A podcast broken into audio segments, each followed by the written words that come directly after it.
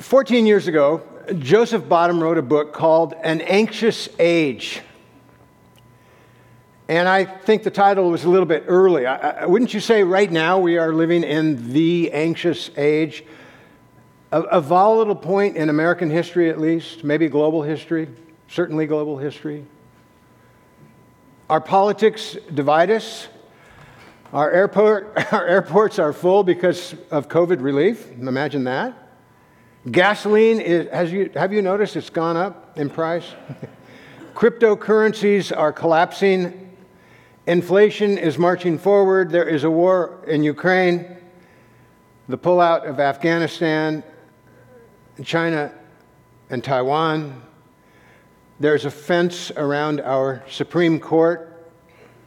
More than one commentator has pondered uh, and questioned the viability of the Union with the division that will come after the uh, end of Roe v. Wade.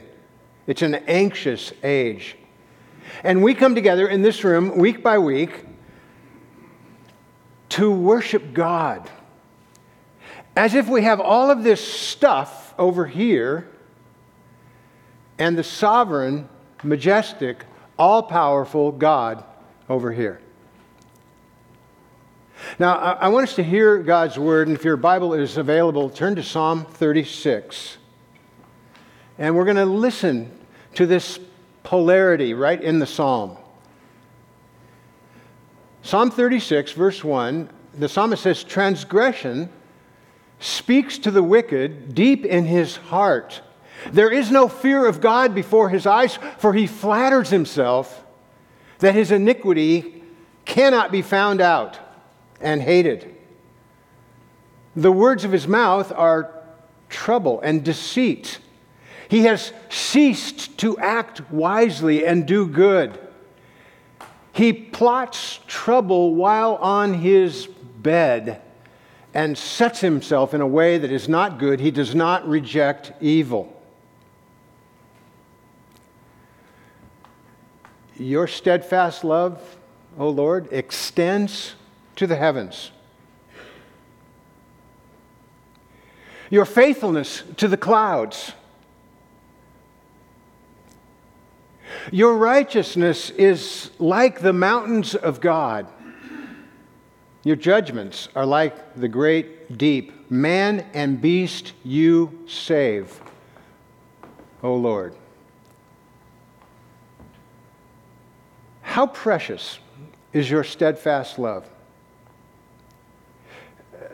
The children of mankind take refuge in the shadow of your wings. They feast on the abundance of your house. You give them drink from the river of your delights, for with you is the fountain of life. In your light do we see light. Oh, continue your steadfast love to those who know you, and your righteousness to the upright of heart. And so, Lord, as we open your word, we ask that you would be our teacher. But more, we ask that you would use your word in such a way that you would become our delight. And we pray this in the name of the Father, and the Son, and the Holy Spirit. And God's people said, Amen. Amen. So, so we, in, in, in light of all the stuff that's over here that causes us anxiety, we worship a God who is sovereign who the scriptures tell us, tells us can move the heart of kings like water in his hands, who spoke the universe into existence, let there be light, and there was what? Light, yeah. Who, who put to death 185,000 troops that were out to get King Hezekiah, put them to death overnight. That kind of a God. The God who, who's not pleased with the sons of Korah, and he causes an earthquake, and the, the earth swallows them up. A God who can cause an axe head to float. A God who can make water into wine. A God who can make a man walk who's never walked. A God who can feed 5,000 with one lunch. By the way, you know what he did? He had a little pause in his preaching. He said, If you want to sign up for lunch, go over there. And, uh, and then he said, I'll take care of it. A God whom Paul tells us in Ephesians 1:11 causes all things to work in conformity with the purpose of His will. Now, as a church, we are spending a few weeks gleaning uh, from the Psalms. And we come to Psalm 36. It's not always on the greatest hits list of those who uh, meditate on the Psalms. It's a little bit confusing, so much so that commentators are not quite sure how to categorize it. I bet you've lost a lot of sleep over that truth. but we're not sure if it's a lament psalm or a psalm of confidence or a call to worship. But what is clear in the psalm is that of contrast. Derek Kidner put it like this a glimpse of human wickedness at its most malevolent, and a glimpse of divine goodness in its many sided fullness. At once, the psalm shows us the depth of our sinful heart and then turns a corner and shows us the goodness and the sovereignty of God. It, it should blow our minds a little bit. It's as if we go from Romans 3, where Paul says, All have sinned and fall short of the glory of God. We go right from there to Christ welcoming us as his friends, the one who gave himself up for us because he loved us. Now, the psalm falls into three paragraphs. I'm sorry, but that's just the way it works. But uh, in verses 1 to 4, we have the way of the fallen heart. In verses 5 to 9, the way of God's heart. And then in verses 10 to 12, the way of the redeemed heart. So let's look at those uh, in, in turn. First of all, the way of the fallen heart. How does the fallen heart work? Well, there's a sevenfold description of the fallen heart no fear of God, self flattery, evil words, no wise living, uh, plotting of trouble even on your bed. That's when you're supposed to be asleep and, and, when your conscience might be soft, but no, you still plot evil on your bed. Uh, you set your way in a, uh, in a way that is not good, and you don't even reject evil. That's the way of the fallen heart. That is David's uh, version of Romans 1 to 3. He said it a little more quickly than Paul did. Now, when you read those verses, don't think of Vladimir Putin or Ghislaine Maxwell or R. Kelly, the disgraced rapper. Think of the person you see in the mirror in the morning. The psalmist speaks to each of our own hearts to what they are like and what they would be like if we were left to our own sinful nature without the work of God in us. I like what the Russian novelist Ivan Turgenev said. He said, I don't know what the heart of a bad man is like, but I do know what the heart of a good man is like, and it is terrible. Did you see the psychology, the downward spiral of sin? Look at your Bibles. First comes a person trying sin out and experiencing no pain. Felt pretty good. Remember Hebrews 11:25 that the pleasures of sin for a season, that, that's what's going on right here. Uh, I was just in Africa. I got to throw in at least one Africa story, but uh, in Africa, the water is bad. You just, when you take a shower, you keep your lips closed and you don't drink the water. But one day in Sudan, South Sudan, it was very hot, and we came back to a hotel room, and, and I was really thirsty, and there was no water in the room. And I turned that water on, I filled up a glass, and I looked at it, and I thought, man, this looks like water. and I held, held it up to the light. I could see no bad things in it. So I drank three glasses. No, I didn't. but that's what sin is like. You say, it looks like water, it tastes like water, let me have a glass. Let me have it. I, I feel great. Now you got to wait six hours before you find out if the water was good. So, also with sin, we find it exciting, satisfying. We reason so far, so good. I think I'll keep going with this. Second, look at verse 2. This person, this kind of every person is what's being described, loses fear and then infers because God has not given me any immediate judgment, there must be none. You know, I was a pastor for 39 years in the same church, Santa Barbara Community Church. We just prayed for that church. And, and sadly, more than once, I had someone come to me and tell me that they were either beginning an extramarital affair or were firmly entrenched in an extramarital affair. And we would talk, and I, I heard these lines too many times This affair makes me feel so alive. I have never been happier in the last decade than I am right now.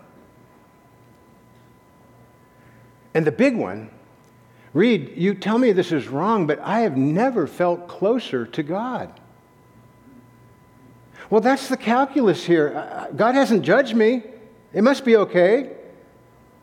The third step in verse 3 is a greater devotion to sin. He has ceased to act wisely and do good.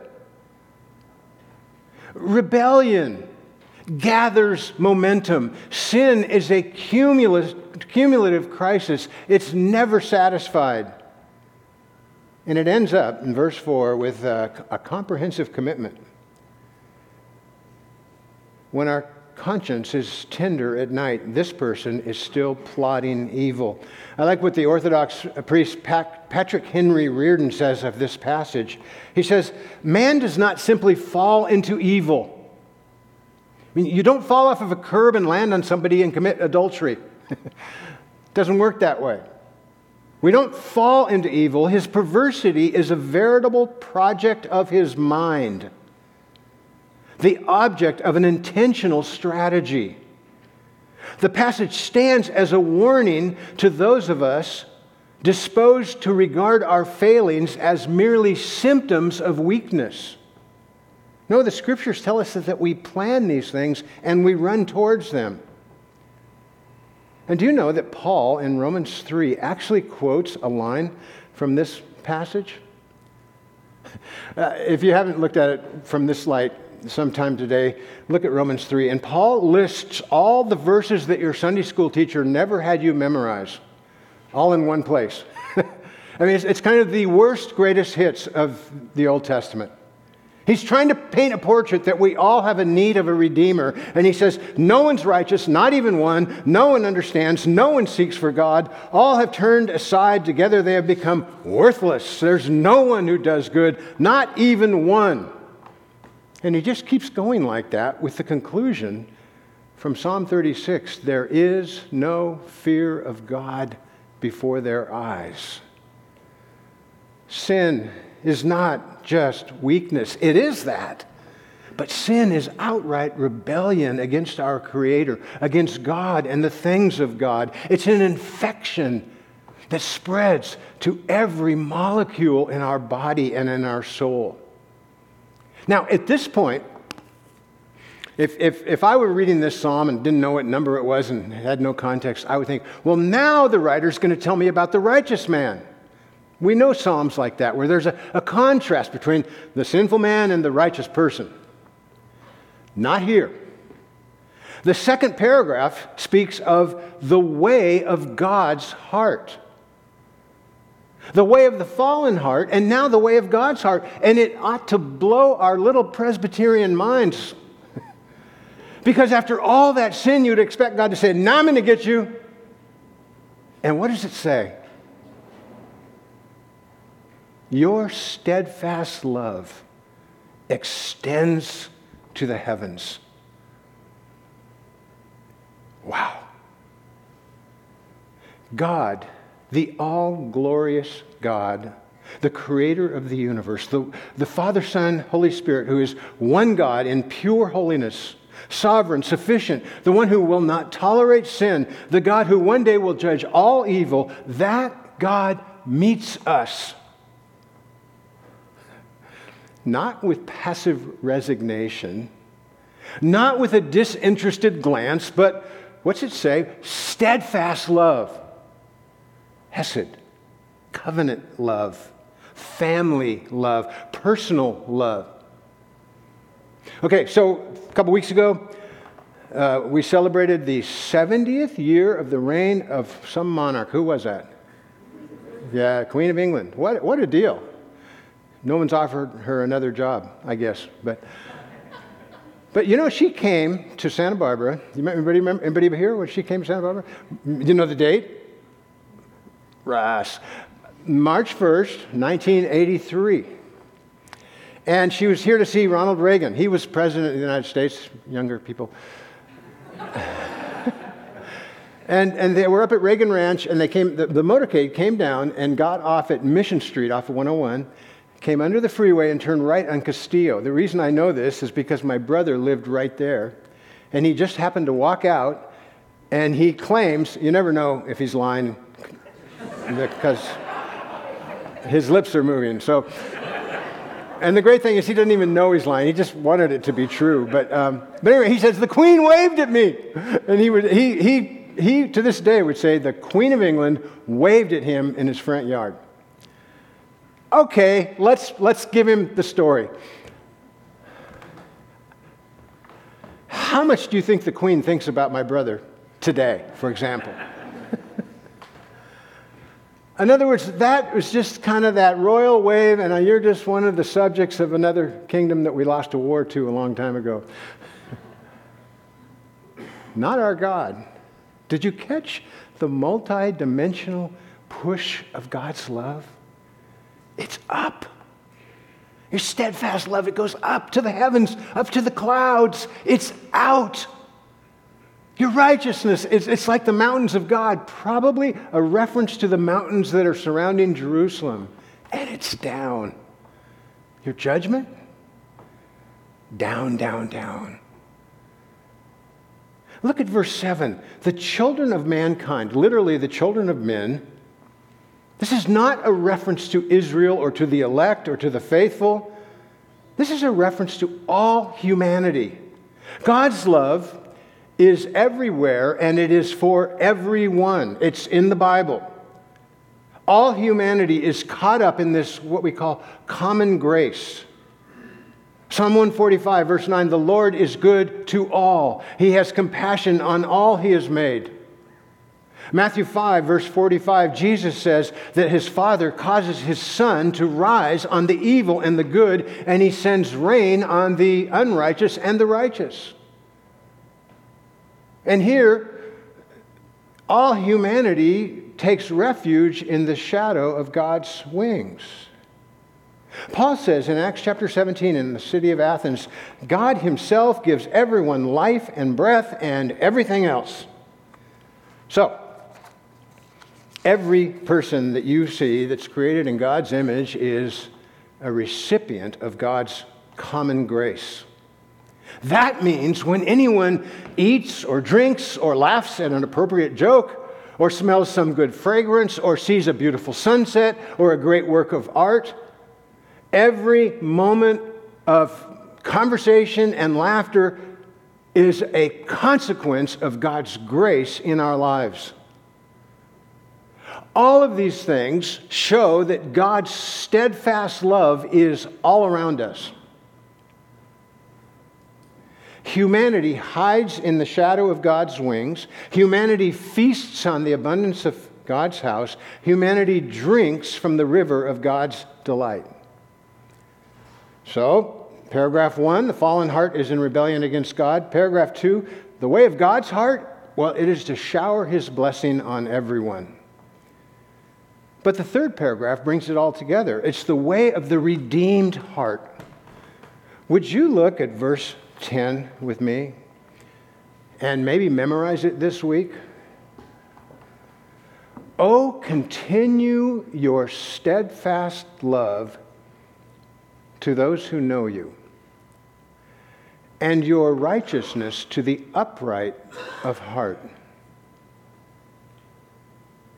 The psalm moves us to a prayer to God, asking God to cause us to delight in God. A prayer for God to keep the psalmist and to keep us in the blessing of God. Don't let me wander. Don't let me stray. Don't let me dawdle. Keep after me, Lord.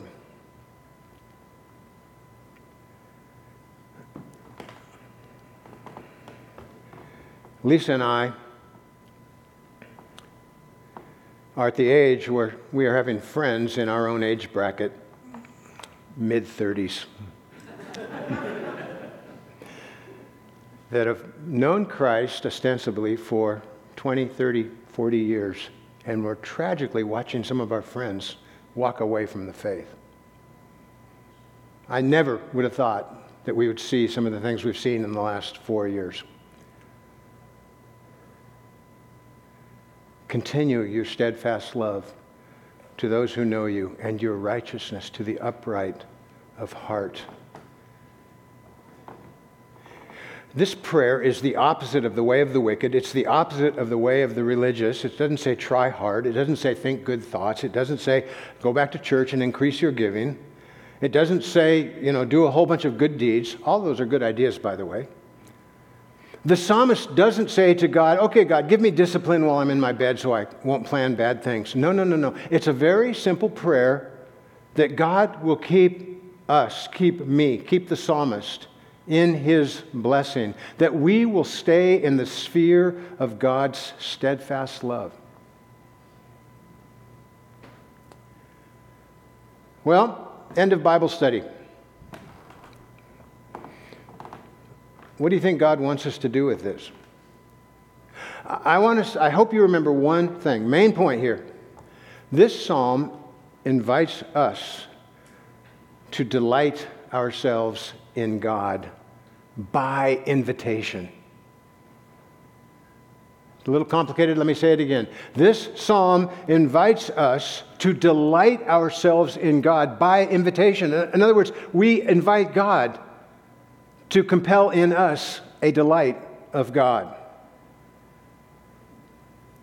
The remedy to the sin of the first four verses is not discipline, but delight, relationship, tender-hearted covenant love, where we are invited to cry to the Heavenly Father, Abba, delight. You look at verse 9? An amazing, just one after another. You're the fountain of life. You give us drink from the river of delight. As if to say, drink. In your light, do we see light?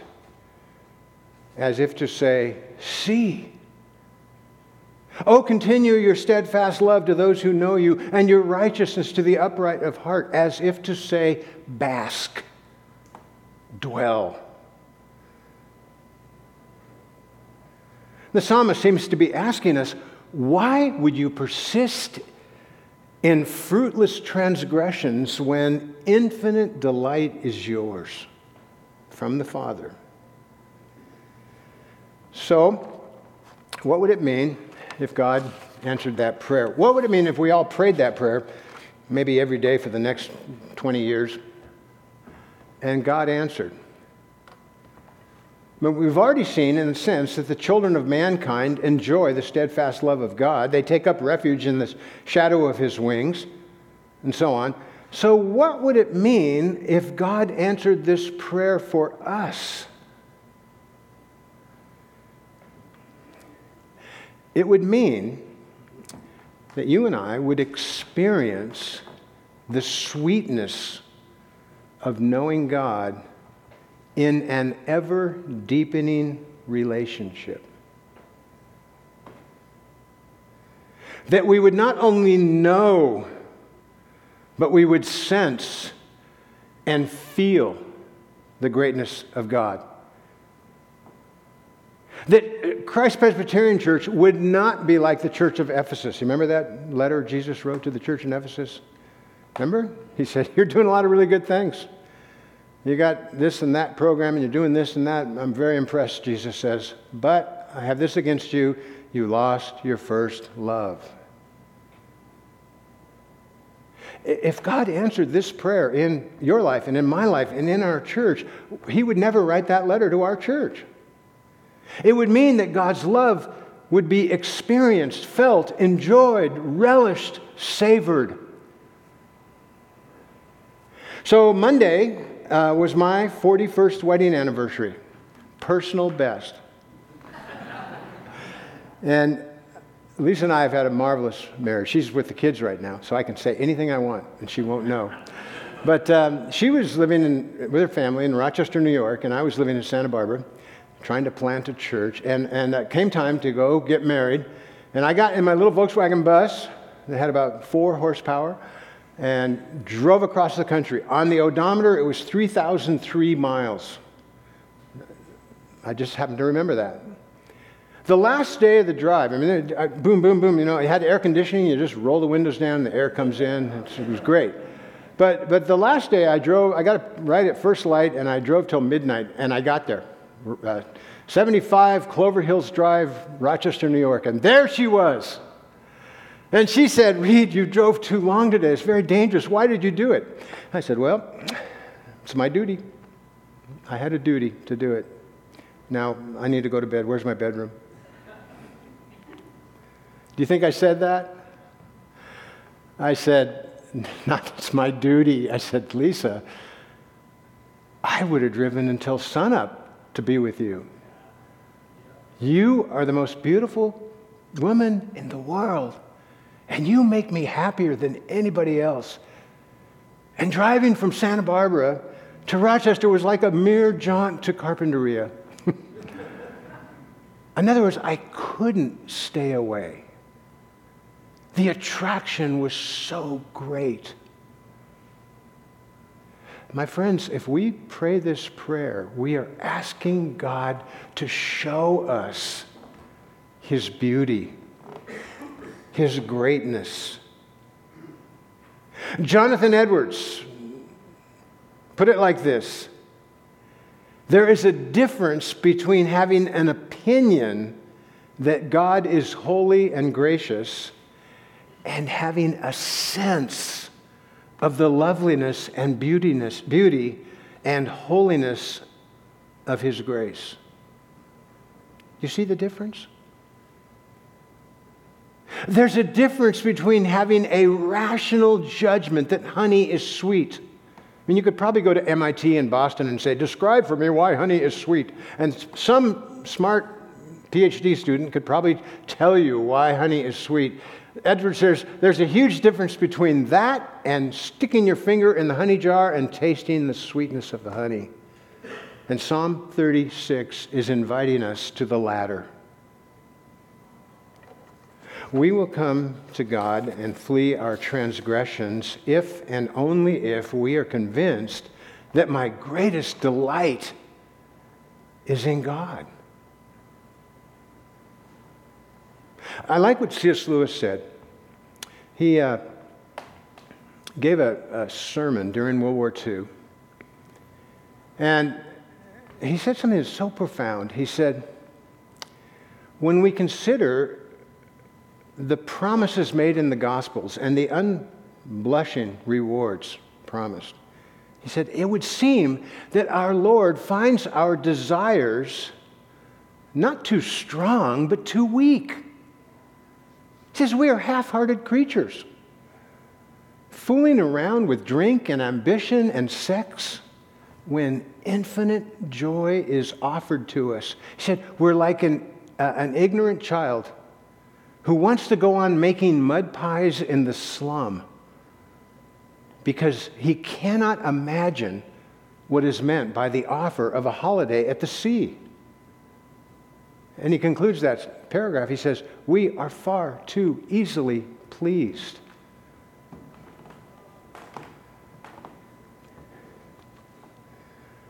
Psalm 36 calls us to bask in and enjoy God Himself by invitation. When we pray this prayer, verse 10, we're saying, Lord, I'm so half hearted, I need your help, even to see your greatness. Would you guide me? Would you guard me? Would you bring me closer in?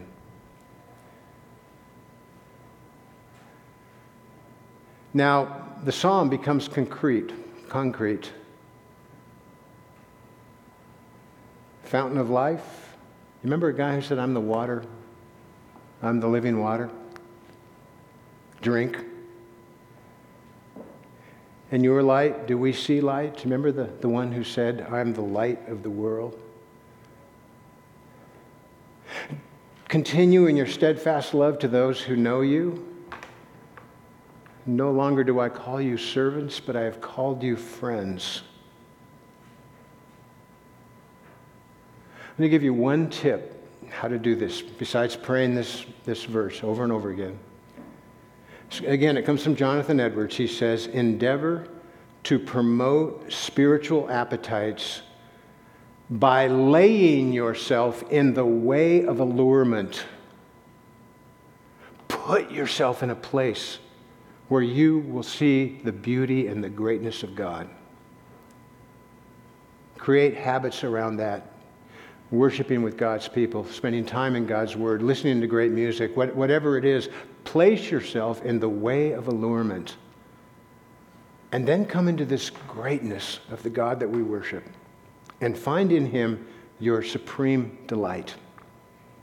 Let's pray. God, we do pray this in the name of the Father and the Son and the Holy Spirit for your glory and for our joy. Amen.